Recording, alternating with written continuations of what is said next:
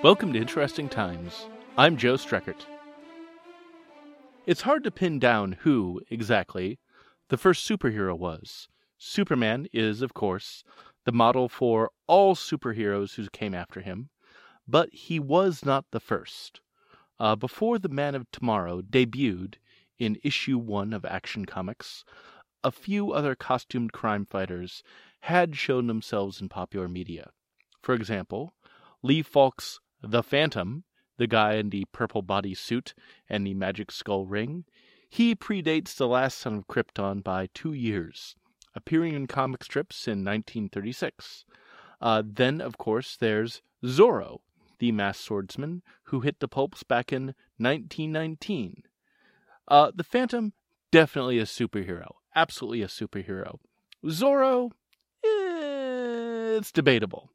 Uh, he's definitely related to Superman and other later cape wearing crime fighters, but pulp heroes like Zorro, and also the Lone Ranger and the Green Hornet, they lack a certain kind of je ne sais quoi that makes superheroes super. So, we can't definitively say who the first superhero was, but in this episode, I want to propose one possible candidate Ogon Batto, or the Golden Bat. He was a costumed, crime fighting man of action who had a bat suit, a skull head, and he predated the Man of Steel's debut by almost a decade. The Golden Bat, who I think is probably the first modern superhero ever. He thrilled thousands of Japanese schoolchildren, and he wasn't a comics character. Not exactly. But he was in a medium related to comics. Ogon Batto's, or the Golden Bat's, medium was something called kamishibai, a Japanese term that literally translates to paper theater. Kamishibai was a storytelling medium popular in Japan in the early 20th century, and during the Great Depression, lots of Japanese men, and it was mostly men who did this, they turned to public storytelling accompanied with pictures as a way to make some extra cash.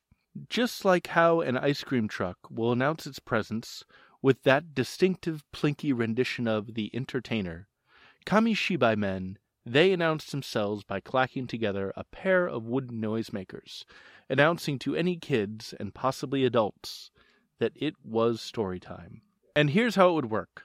The storyteller would stand next to a small box filled with illustrations and gradually reveal new illustrations as the narrative demanded it.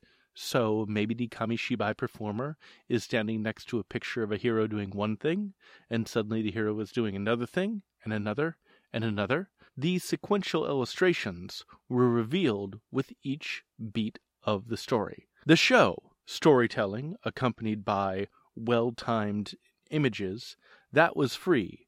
But like movie theaters, Kamishibai storytellers made their money selling candy to an eager audience. And this kind of words and pictures media, it had a long history in Japan, beginning with itinerant Buddhist monks who would often use illustrated scrolls while preaching to a non literate populace. They would use illustrations to, well, illustrate the points of the various fables and stories and homilies that they would be presenting to a peasant audience. Uh, obviously, Buddhist monks, they were not telling people adventure stories or superhero stories, but that really is the antecedent to this later medium that would be used for pulp action and superhero action. By the early 20th century, this tradition it had been secularized and privatized. Kamishibai companies, they employed droves of writers and artists doing work made for hire. In particular, the illustrators had a grueling schedule. They would illustrate the panels that the storytellers would be using, that were not actually mass printed, but were all hand painted. Hand painted by worker bee artists who would make bright, vivid images that enraptured crowds of children. And I'll admit that in this whole narrative, the actual storytellers presenting the thing, the actual writers who are coming up with the thing, they actually seem to have, if not lucrative, but pretty good jobs. The artists, though, they seem to have absolutely punishing schedules, sometimes having to put out as many as 16 brightly colored panels per day. No one seems to have made a huge amount of money off of Kamishibai, but the artist, they definitely seemed to have put in the most work for the least amount of cash. And I kind of wonder what Warhol would have thought of lots and lots of artists laboring with their paintbrushes and ink brushes, pumping out story panels meant for mass consumption on street corners. Something tells me that Andy Warhol, he of those garishly illustrated Campbell's soup cans, and the studio that he liked to call the factory, something tells me that he'd have maybe been kind of into it in an odd way. Kamishibai storytellers, they were ultimately the ones buying these panels and scripts, and it was up to them to make a profit off candy sales as they were relaying the story to the kids on the street corner. To draw in the maximum amount of eager candy eating kids, Kamishibai performers would often vary the styles of their tales. So they would usually begin with a comedic tale that would appeal to all audiences, and then a story designed to appeal to girls called shojo, and then one for boys called shonen.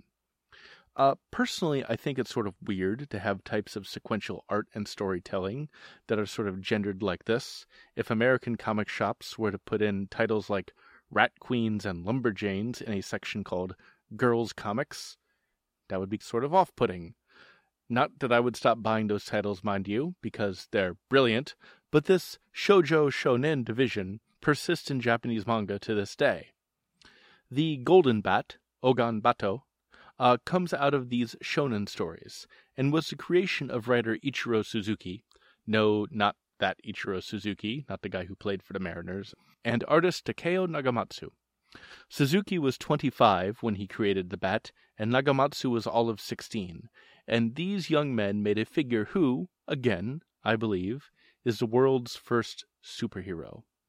The Golden Bat, the single most popular character in all of Kamishibai, he was a skull headed magical resident of Atlantis from 10,000 years in the future, who fought with a Zorro like rapier. He wore a cape and neck ruff that would do the Phantom of the Opera proud, and he had super strength, super speed, and he was invulnerable. His principal enemy was Nazo, the evil alien emperor of the universe, a villain who would have fit right in with anything that Marvel or DC would later publish. Nazo, with his one red eye, one blue eye, his dark face, his donkey ears, well, he would look just fine next to Darkseid, Thanos, Galactus, or any of the rest of them. And I was able to read a few Golden Bat stories and other stories in a book called Manga Kamishibai by Eric P. Nash. And they are amazing. They are exactly what you would expect from early 20th century superhero and pulp action storytelling. The artwork is bright, it's over the top, and you get the impression that the creators, both the writers and the artists, who made this work, they didn't care about genre conventions or rules, because there weren't any genre conventions or rules. They were making them up as they went along. If they wanted their main character to be a guy from 10,000 years in the future, from Atlantis, sent back to present day Japan to help defend the innocent, well, you get to have that when you create a genre. And the Golden Bat, he wasn't alone. Among other popular Kamishibai characters, there was Prince Gamma, a prince who disguised himself as a Japanese street urchin, and Golden Mask, a Flash Gordon like character who wore a hawk mask, which was, well, gold. There were also countless stories about samurai, ninjas, cowboys, and other adventurers, all engaged in heroic acts of daring do that, like any good serial, always ended in a cliffhanger. A good Kamishibai performer could be reliably found on the same street corner with the same crowd of kids, selling the same candy and telling the same serials again and again and again throughout the week. Like comic books in the United States, Kamishibai had its detractors. In the United States, Fredric Wertham, he worried about the morally corrupting influence of comic books in his book, The Seduction of the Innocent. In Japan, Kamishibai critics worried about the effect that adventure stories had on kids. They wrung their hands about child delinquency, about kids running from school to go see the Kamishibai man on a street corner and tell his stories accompanied by pictures. They worried also about the effects of kids consuming too many sweets, and moralizers proclaimed that the vivid ink and paint illustrations that accompanied Kamishibai stories were too stimulating for young children. However, all that hand wringing, all that moralizing, that went away during World War II. After the Japanese invasion of Manchuria, Kamishibai was retooled as a propaganda method. Adventure stories of superheroes, ninja, samurai, etc., they were replaced with tales of soldiers and glorification of the Japanese Empire, and what had been pop culture turned into an instrument of the state. This wasn't just in Japan either.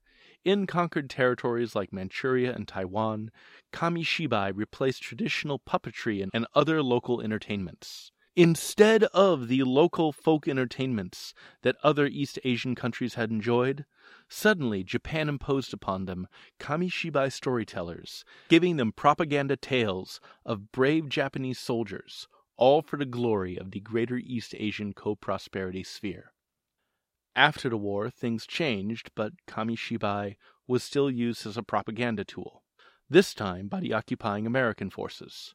Under Douglas MacArthur, Japanese media was discouraged from showing anything too militaristic or too violent or even too Japanese.